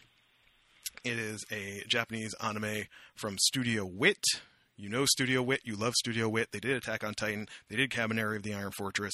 They did Vinland Saga. You know them. You love them. They are well regarded for quality, and this show is also gorgeous to look at. Listen, those opening credits, strong Lupin vibes, and I was like, I am all the fuck in on this when I saw those opening credits. And even the opening sequence, it does not look like a standard anime. It's very colorful. It's very sort of impressionistic with the backgrounds and things like that, and the colors that are used. Um, character design is by Yoshiyuki, Yoshiyuki Sadamoto, who for my generation is like one of the marquee character designers. Most notably, he did Evangelion. Um, series premiere July 8th on Fuji TV's Plus Ultra anime programming block. Produced by Wit Studio, directed by Hiro Kaburagi, and written by Ryota, Ko- Ryota Kosawa. The synopsis is as follows A series of unfortunate events has led Makoto Edamame Edamura to adapt the life of crime, pickpocketing, and scamming others for a living. However, after swindling a seemingly clueless tourist, Makoto discovers he was the one tricked, and to make matters worse, the police are now after him. While making his escape, he runs into the tourist again, who turns out to be a fellow con man named Laurent Thierry, and ends up following him to Los Angeles in an attempt to defend his self proclaimed title as Japan's greatest swindler. Makoto challenges his rival to determine the better scammer. Accepting the competition, Laurent drops them off outside a huge mansion and claims their target will be the biggest mafia boss on the West Coast. Jumping from city to city, Great Pretender follows the endeavors of Makoto alongside the cunning Laurent and his colorful associates in the world of international high stakes fraud. Soon, Makoto realizes that he got more than what he bargained for, as his self declared skills are continually put to the test. So, this show is organized around, you know, cons, jobs. Yep. It's not a traditional season. The first one is LA, uh, the or Los Angeles Connection, which runs for five episodes, I think. I have seen all of that one. Uh, and, then, It is. I have. I have it at the Wikipedia. It's. It's runs for five. and then it goes to Singapore, and then there's another one set in London. Um, that is not going to be all of it. I believe when they announced this show, they said they wanted to do five cases, um, so there will be a second season. Um, I can tell you what the what it, the the other season uh, is. sure, girl, go ahead. Wizard of Far East. Wizard of Far East. That sounds vaguely racist. Um, but to its credit, I don't think it will be. It Might sound racist, but the show actually tries. I mean, I grade on a curve, but I mean, it tries to be diverse and to have some diversity in it. Laurent's second, um, what's her name? Abby. Abigail. Yes, Abby. so Um, the very the very surly tomboyish Abby um is Abigail Jones. Yeah. is some variety of melanin person. Um, I can't speak to which one, but I mean, you know, is um, a bodyguard from the first L.A. con job is uh, Latin, might be might be Mexican. They might say he's actually Mexican. So, like I said, when I started in watching the show, I was like, "Holy shit, I'm all in on this." First thing you see, dude is like hanging upside down from the Hollywood sign and screaming, and then you get into the opening credits, and it's like super rubbery silhouettes and like like jazz, jazz Yeah. music and silhouettes and and very high Lupin the Third type thing. And then I keep watching, and I'm I'm torn at something that continually goes along, and it, I will then leave it to you once I say this, and you can tell me if I just don't understand caper shit. Yeah. Makoto as our POV, I can't deal with the POV being totally in the dark and completely oblivious, and everyone around him being smarter than him. Right. Especially Yeah. if I know nothing about Laurent. They give nothing. They what? Okay, so I find the best thing in a caper is having you don't you shouldn't know what's going on exactly like if you watch a lot of capers you might be like oh yeah i can see them doing this or again the show i gave you it it's trying it's sort of like a soft version of a caper um but you should have an idea that the person or the people that you are watching have tricks up their sleeve like if you watch oceans 11 right you have an idea that there's more going on and danny ocean is more than what he just appears to be But also, um sorry, you you brought up Danny Ocean, and this is when I was thinking about the show last night. This is what I was. This is what I came to. Like Danny Ocean also loses a couple times. Like you see him lose. Yeah You never see Laurent is always, always, irritatingly, Yeah. one step ahead of everyone. It has everything plotted out, and I think that's supposed to make him like you know endearing and roguish, but it just it just makes him annoying Yeah. to me. Like mm-hmm. I don't know how you I don't know how you felt about it. Maybe you were cool with it, and I just don't Um, understand capers. But i i hated his character okay, i'm so same sorry page. i so it probably because i'm having like ptsd from the pink panther movies okay. because uh, I can't remember which one it is, but there's a thief. So basically, I think it's probably Sorry, S- Sellers or Steve Martin? uh, Sellers, because again, I'm a big fucking dork. I don't even think I watched the Steve Martin one. But basically, in the most famous Pink Panther movie, the Sellers character, who is a police officer who's trying to investigate, gets framed as the Pink Panther. And it's fine because in the end, he's happy with the fame, I guess. But the guy who gets away with it is, you know, he frames Sellers and he's always on top of everything. And Sellers is very, I mean, and the whole point of Sellers is, you know, bumbling and Right. whatnot. Um, Inspector Clouseau, I believe. Um, but that to me is very frustrating. It's like watching Columbo and Columbo doesn't win, right? Like that is very frustrating for me. Um, so, and he has that vibe of just like that smarmy Frenchness. Um, that somehow Lupin doesn't have. I don't I don't know why. Anyways, so I didn't like his character. Um, I think it was think- nice that in the second episode you get to learn more about Makoto Edamura. I, keep, I really just want to call him Edamame. Just I mean Um, everybody calls him that. It's fine. Yeah. Um, and you know how how someone ends up in that position, and I think that's a reality of of part of the situation. Um, you know, just trying to help his mom and thinks he's doing a good thing, and then gets caught up in the middle of something much bigger and not being believed, and sort of your only recourse is to be a bit of a con man.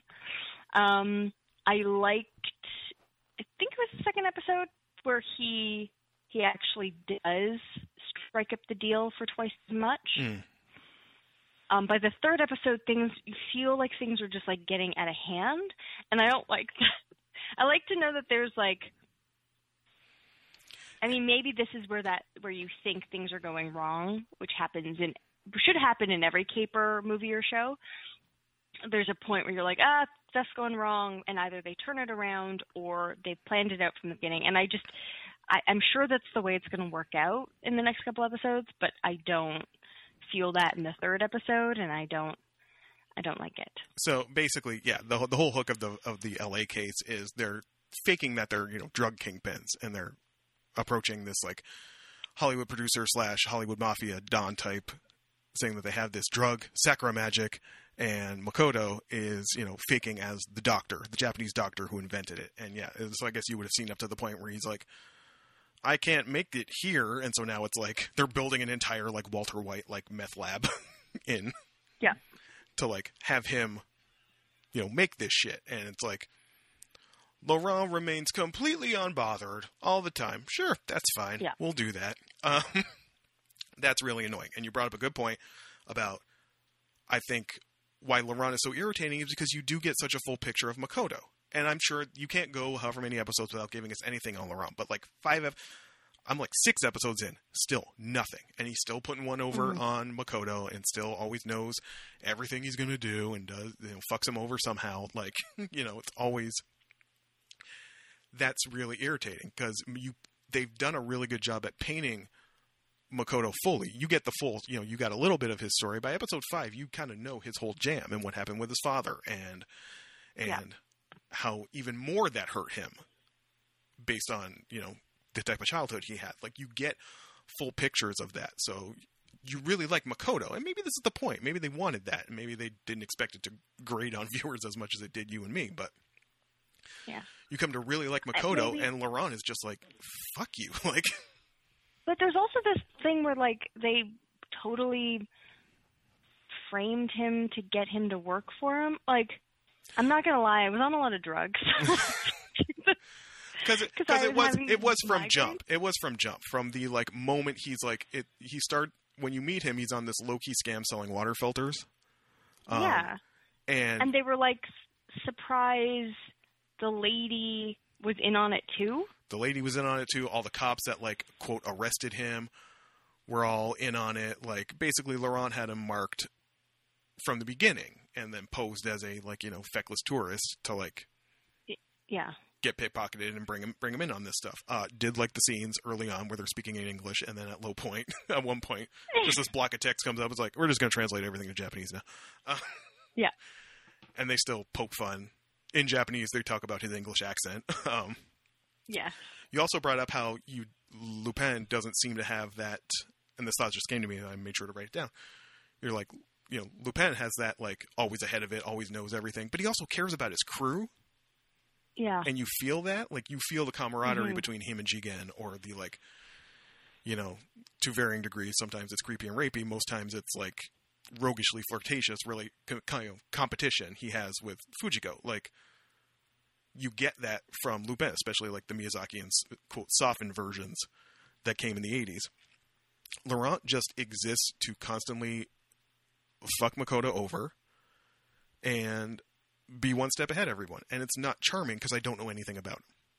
And it pushes the it pushes my suspension of disbelief a little too far. I can't just roll with it my thing was when it was like, oh, he's he's marked you and he set this whole thing up, and I was like, that seems a little excessive, right? like I was like, probably could have just asked him. Like I, I was like, so you set up a whole like water filtration scam? Like my, I just my I dude didn't have a whole lot weird. going on. And yeah, if you asked him if you wanted to like go to L.A. for nothing and wear a nice suit and try and con a con of mob boss, like Yeah, like I probably just be felt fine like with that was a little, a little weird. Again, it, it felt like it was in service of Laurent, not to the story. Mm. Um, and that can be a problem. Like if you're really trying to push how great a main character is, you've got to have other bits and pieces. Um, so the Lupin I'm talking about is like this 90s, 20 90s show that was set in like the 1920s. Um, that originally was in French. They showed it on YTV. Um, yeah, it would have been based on the like original novels that Monkey Punch was riffing on for Lupin the Third. Yeah, uh, Arsène Lupin. That's what it was called. Um, and I loved this show because I love the setting and everything. But that Lupin as well has like he he is a gentleman thief. He's a Robin Hood, right? He is stealing things to, and you know he has a background, but he does care about people. There's this uh, reporter named Kincaid that he cares about, and her brother, and he, he has like this good relationship with his driver. Anyways, it, it's just like a fun thing and you get bits and pieces about him and that is, i think is very important like you're saying to to not just have this character be this instead of a gentleman thief be like a dick thief like I just that part that And even, gentleman like- part is very important Like yeah, that's a very good point. Yeah, there's a lot of thief and but not a lot of gentleman, despite how he's presenting himself. I mean, there's a conversation. I don't know if it was in episodes you saw where Makoto and Abby are basically Makoto says to Abby like, you know, he's gonna fuck you over too. Like, and she's like, I know. And just you know, every, everybody's got to look out for themselves. Now, is it is it, is it just playing a role and what's their story and like, you got to give me something with him Yeah. other than just constantly like popping in to be like because Makoto's the POV, so you spend more time with him, and then occasionally it's like something's gone wrong. Don't worry, Laurent got it figured out. Poof, here I am. Ha ha. It was me, Laurent. the whole time i anyway so yeah so uh, there are some things that are good some things are not um some of the animation's fantastic there's like a weird car chase scene um Oh right, when they're running from the cops, but not the cops. Um, yeah um it does something. Yeah, it does some things really good, but you want me to care about Laurent so much and think he's so cool, and I don't. yeah And maybe that's my insecurities because I wish I was that cool, but I don't think Kate gives a fuck about that shit, and she can't stand him either. So. No. So it's it's tough. I mean, it's sitting right there on Netflix, so you know it's there. All of it's there. I'll need something to watch in between episodes of Decadence, so I'm probably going to stick with it. But like I said, going flipping to Decadence after watching this, I was like, oh, this is Oh, this is oh. what good is. Yeah. That's what okay is. This is what good is. So it's definitely worth a watch. I feel just because it is. And if you like, if you like capers, for Yeah. sure. Um, and, and listen, it's, it's an anime not doing normal anime stuff. Decadence is great, but it's doing a lot of anime type stuff. This is not Mhm. The type of anime you really see a lot of. So I mean, it's it definitely gets a salute for that. Uh, oh, kick punches. Yeah. Um, I'm gonna say like six. Okay. That's fine. It was fine. It wasn't great, but it was fine. Uh, we haven't had we haven't had it was great. Did I make you self conscious about it? It was great. I feel like we haven't had one in a while. No, no, I just I haven't. Well, I could tell you that I think that some of the fight scenes in Decadence are great. like the one, I think it was episode four. Episode four. Oh, in the tu- in the tunnels. yeah, she just like fucking rocks that shit. Yeah. Oh, she's so good. It was really good. Also, we spent half, half the pretender segment talking about decadence, but yeah. definitely that scene. Definitely that scene when badass chick notices the boss and turns into a squealing fangirl. I like. I loved. I lost my shit for that. I thought that was such a such a nice touch. Anyway, watch decadence. Um, Moving on. Moving on. Um. So, because I was trying to think. So Jordan had made a comment during Opportune June that I like just give him movies all the time. and part of that is because a lot of shows I watch are hour longs, and it's hard to fit in three hours of television that maybe you don't love into your schedule. Um, so, but I was determined to give him a couple more TV shows, at least this this year, doing the pod. And when he gave me, he gave me Great Pretender and said it was capery. I actually like I struggled because I there was all these movies I wanted to give him. um, there's some stuff from the 60s. I was like, oh, this would be good. And I was like, no, no, no, no. Try and find a TV show. And I was racking my brain. And then I was like, of course, Leverage. Now, I gotta tell you about Leverage. Um, Tell us about leverage. Is, well, I'll tell you about Leverage. Leverage is old by TV standards. Um, I believe it premiered in 2008. Um, it's also gone. It went on for quite a while, um, and it's actually getting a revival. A It- revival of the show is happening. It is, y'all. Sorry. I said it is, y'all. 2020. They're working on it Yeah. now. Yeah, uh, right now.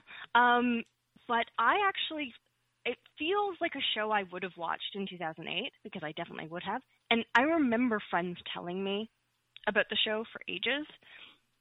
I didn't watch it until this year.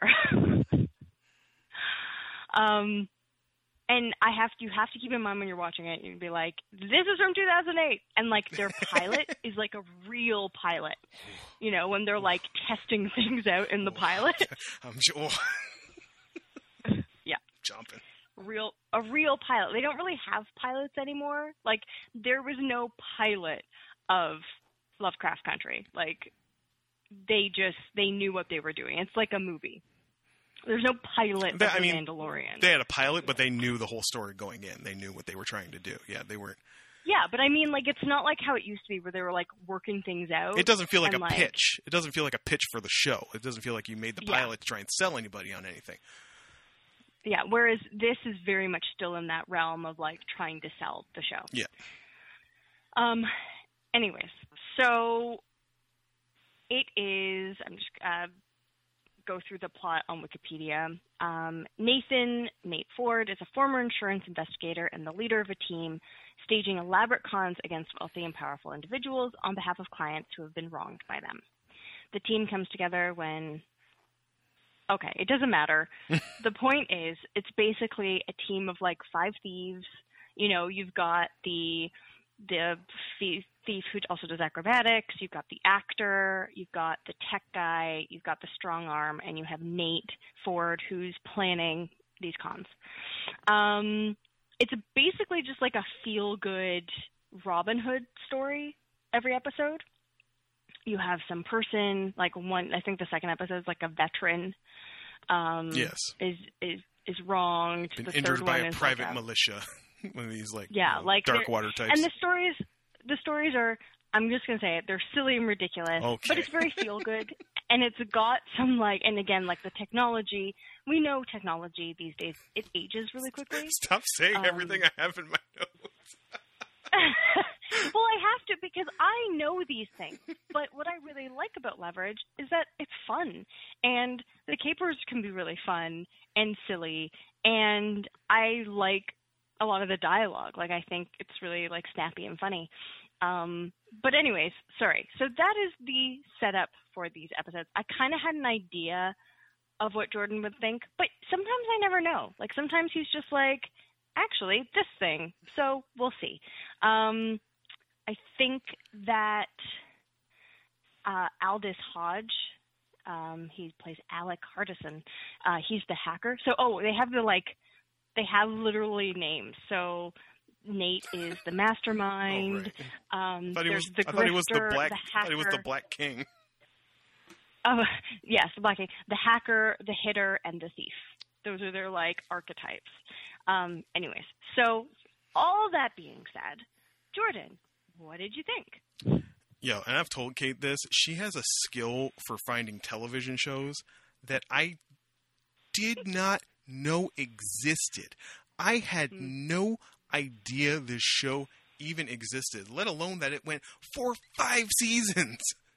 Yeah. and is getting rebooted or reunioned. So Kate brought up a lot of. Kate basically already said what my takes on the show will admitted for herself what my takes on the show will be because I have written down here with multiple O's and Y's. Goofy. Yep. This is a goofy ass show that you probably shouldn't think about too hard. And when I let that go, when I put critical eye down and stopped and just kind of settled into the goofiness, because I think the show knows it's goofy, which helps. hmm Um, Yeah. yeah, that horse episode, they definitely know it's goofy. Um, Yeah. and if you stop thinking about it very hard, you know what it reminded me of? I was trying to think. Initially, I had written down that it really feels like a like a Saturday night CBS type show, like those shows that go for like like NCIS, like one of those shows that go for like nine seasons. But you, if you're not Yeah. sixty, you never knew they existed. Um, Yep. Or Caitlin. or yeah. Caitlin. That's what it felt like. And then I was like, no, it's not Saturday night CBS. It's Saturday afternoon syndication. You know what it reminds me of? You remember when they gave Pamela Anderson a show because she was hot? No, I do It not. was like, you're really hot on Baywatch, so we're going to give you a show, and we're going to call it VIP, and it's going to run for like nine years in the late 90s and early aughts. And it's going to be like a private investigator firm type of thing. And you're going to have a crew. and I was like, that's what it, this is VIP. okay. Kate's, okay, like, I Kate's like, I'm on, I'm on I- board. I, I see VIP. I raise you Relic Hunter. Y- yeah, yeah, sure. Or Warehouse. That dude who plays the villain in the first episode was on Warehouse 50 whatever. Like, Yeah. now these are more sci-fi versions of that, but like, you know, shows that just kind of like stations that didn't have a proper network and needed programming on a Saturday afternoon would like buy these shows that were made for them. You know, they just aired. so Hercules and Xena were those type of shows, right? They just aired on weird Oh, channels on a Saturday afternoon. Um, Mhm. and that's what this show is, and it is goofy. And like Kate said, the technology is a rough hang. My personal favorite. I had a new favorite every episode. um, first, I was just writing that, like you know, the second you see like, and this is just a greater point, just like how much cell phones have doomed entertainment. Because the second Yeah. you see somebody pull out like a fucking Palm Pilot or a BlackBerry or like a flip phone, you're like, you are immediately in amber. Like there's no, it, and it can be jarring when we're all walking around with fucking you know supercomputers in our pockets. Um, Pit Boys. but it was the uh, it was the like brilliant 1080p 4K video streaming between flip phones in the third episode that I was like, that's come on, come on. So good. Jason Bourne is riding a horse down the freeway. Look at this, Timothy Hutton. I have my flip phone. So, who is that guy, and where did he come from, and why does he feel that this is his, his necessary move? Like, I had to turn the volume up to like 40 every time that dude spoke. Also, he needs a haircut. Uh, It's really funny because senior correspondent Chris hadn't. I I rewatched it, Mhm. um, and he came. I was like, "Hey, do you want to watch like a fourth episode of this with me?" fourth. and he was like, "Yeah, I know. I had watched three, and we were trying to figure out things to watch." And I was like, "Just uh, this thing because like Amazon said, Prime, just let it roll through. Yeah, exactly. Uh, this is what I do with Murder And he was like, as soon as that guy spoke, he was like, ugh. Like, what is wrong with his voice? Yep. Wake up. Um, what'd you say? Is that his name? Is that the actor's name or his name? Aldis Hodge. I don't know. I don't know their names. I just think of them as the characters. Listen, Uh, whoever that actor no, is. Aldis Hodge is the Aldis Hodge is the actor. The character's name is Alec Hardison. Okay. Um, the guy, okay, the guy who plays the deep voice guy, Elliot Spencer, his actual name is Christian Kane. In the show, No, no, as an actor. that's the actor's name. Yeah. Just let him use his real name. Um, the guy playing the hacker is legit funny. He bounces a little close to shucking and jiving, and maybe that's you know 2020 awareness of how people of color are, how- how BIPOCs are you know represented. Yeah. Um, it's a little get me a little side eye, but he's also pretty funny and is like en- clearly enjoying himself on this goofy ass show. Um, Yes. I, my story during the second episode when he's like, I took time to prepare these notes. Uh, you could not talk while I give my presentation. That was very funny. Um, and so Kate mentioned the like pilotitis that this show kind of suffers from. Oh yeah. And this is the thing. When you let go of expecting it to be better than just okay and fun. There is enjoyment. I, I listen. I was alone in my apartment, and when they were having their okay, so they've done their one job, and now they're realizing like we can use our skills to like help people and take down bad corporations, and they like you know allude to where the show is going forward, and now they're all in suits and they're meeting with these you know random people who never turn up again, and you know some company killed our son type of thing, and Yeah. Timothy Hutton gives his speech about like you know his companies always stomp on people like you, you put put all their weight on you, and what we offer is, and I'm like, don't do it, don't do it, Timothy Hutton. we offer leverage, and I legitimately in my house out loud went. it's like you fucking button the pilot with the name of the show. God damn it. Um, but that's what that's what it is, and I almost I enjoyed it for that fact. Is it? Am I going to go back to it? Honestly, I don't know. Maybe because there's something comforting in. I heard this discussion about movies recently. Somebody was talking about an American Pickle, which I mean, speaking of things I will never see in my life, um, Yeah. and just how how that was supposed to be a theatrical release and went to HBO Max after after COVID, and they were kind of like, I think it was Andy on Chris and Andy were like like word this was going to go in a theater? Because it's the sort of what he called a medium movie that like it's the thing we talk about all the time. Those movies aren't made anymore. Every movie that comes out now has to be fucking Christopher Nolan turning a city inside out or like you know a planet falling on something. Like you know that's what that's what a movie has to be now. Um, everything else goes to seems to be going to streaming. This is a medium tv show. Oh, oh yeah. like i said this, yeah, this, is. this is a This is this is the La Femme Nikita. Yeah. Like, yes this is timothy hutton one guy who you kind of know i'm seeing his name a lot but i mean you might know him to see him might might know him to see him Yeah. no one else on this show is recognizable and i don't recognize them from anything subsequently maybe maybe sophie devereaux oh my god that's such a soap, soap opera name um, I know. Love it. also she she, she kind of fine she's kind of fine Yeah, she is. i'm into her um, She's great with accents. Her South African. Oof. and does very well. I mean, the whole thing is like you know they make the joke. They go to see her. She's supposed to be like you know the the she works with the marks, right? She always plays the like figure that has to move them along type of thing. Yeah. And they go see her in some community play, and she's terrible, and she plays a terrible actress really well.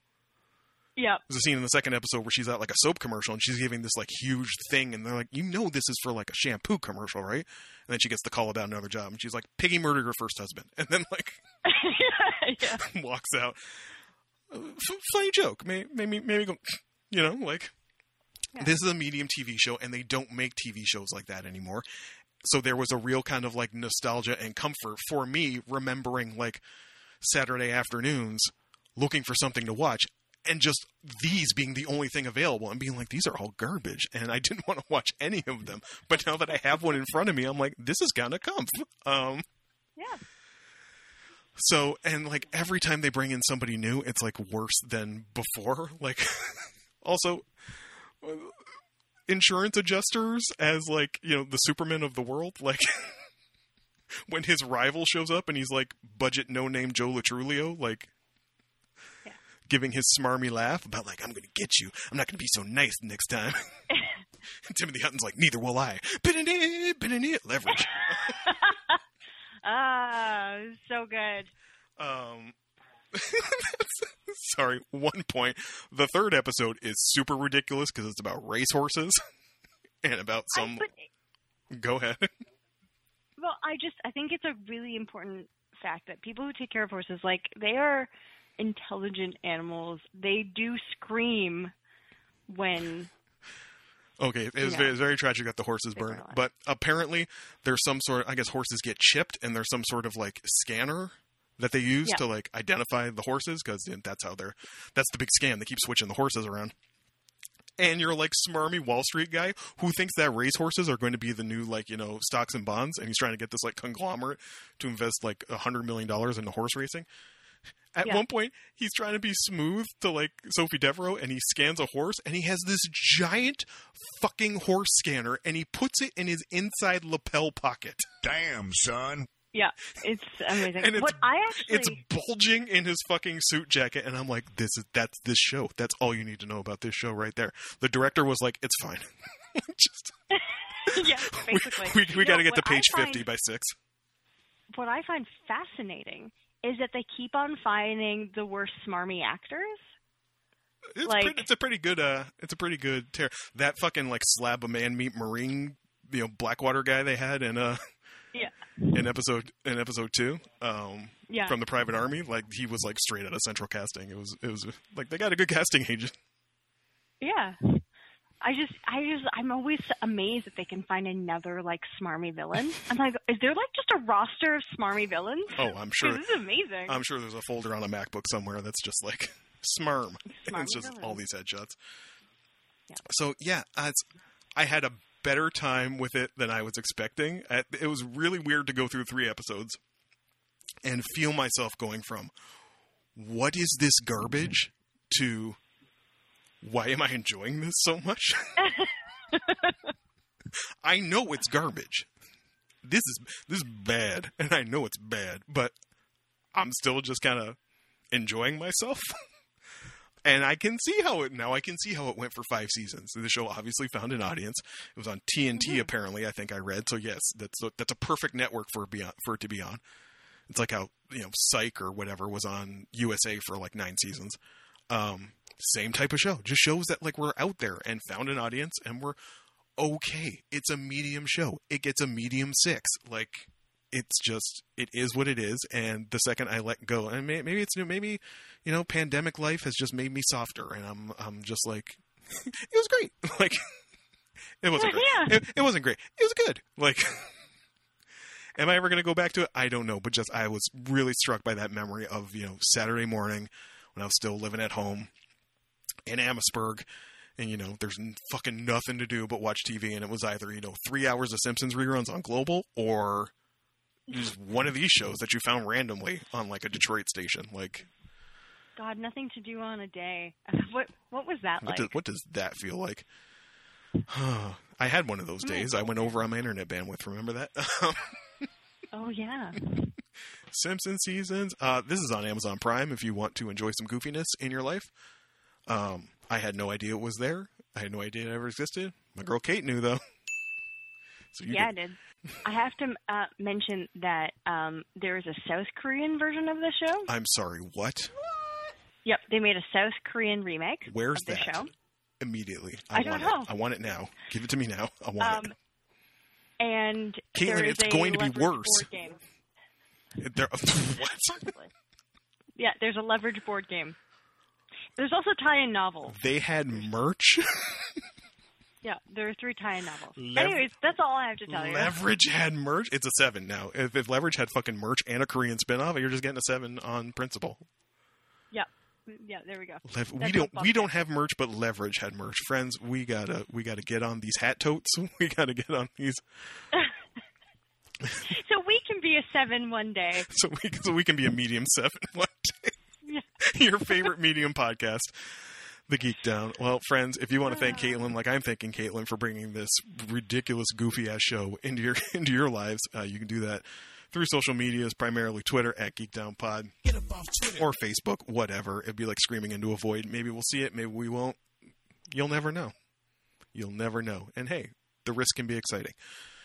Friends, we are back in format. If you have any suggestions for things you want us to check out, let us know that too. We're always always open to checking out things. Caitlin apparently has a large backlog of things that she's been itching to give me, so I look forward to that. Oh, yeah. And uh, yeah, uh, find us on social media. Look forward to. We have a YouTube as well, which never gets mentioned because we rarely use it. But when I uh, break down all the records I bought, if you want a super geek down, you can find that YouTube.com/slash geekdownpod. One of those will be coming probably in the next couple weeks. Whew. Good times. Getting into wait. getting into Korean shit now, yo. We vent- we ventured off of Japan. We're on to Korea now. And yeah, thank you so much for joining us, friends, every week. It truly means the world to us. My name is Jordan Ferguson. My name is Caitlin McKinnon. The theme song is by Rob Gasser, and I hope you will join us next week for another amazing seven of an episode of Geek Down Podcast.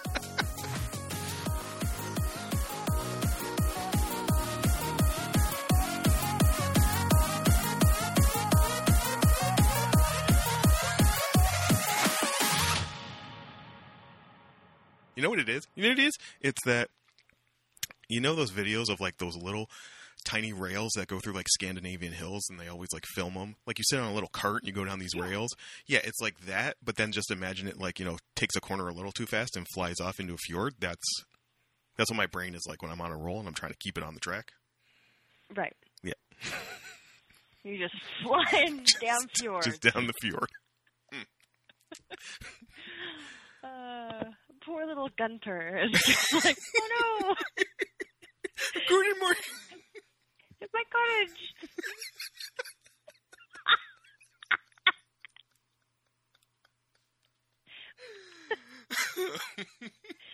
Why is that just- sitting towards my cottage? It's just lederhosen everywhere. Is that German? They don't wear that in Sweden. I don't know anything about Europe. Germans wear lederhosen.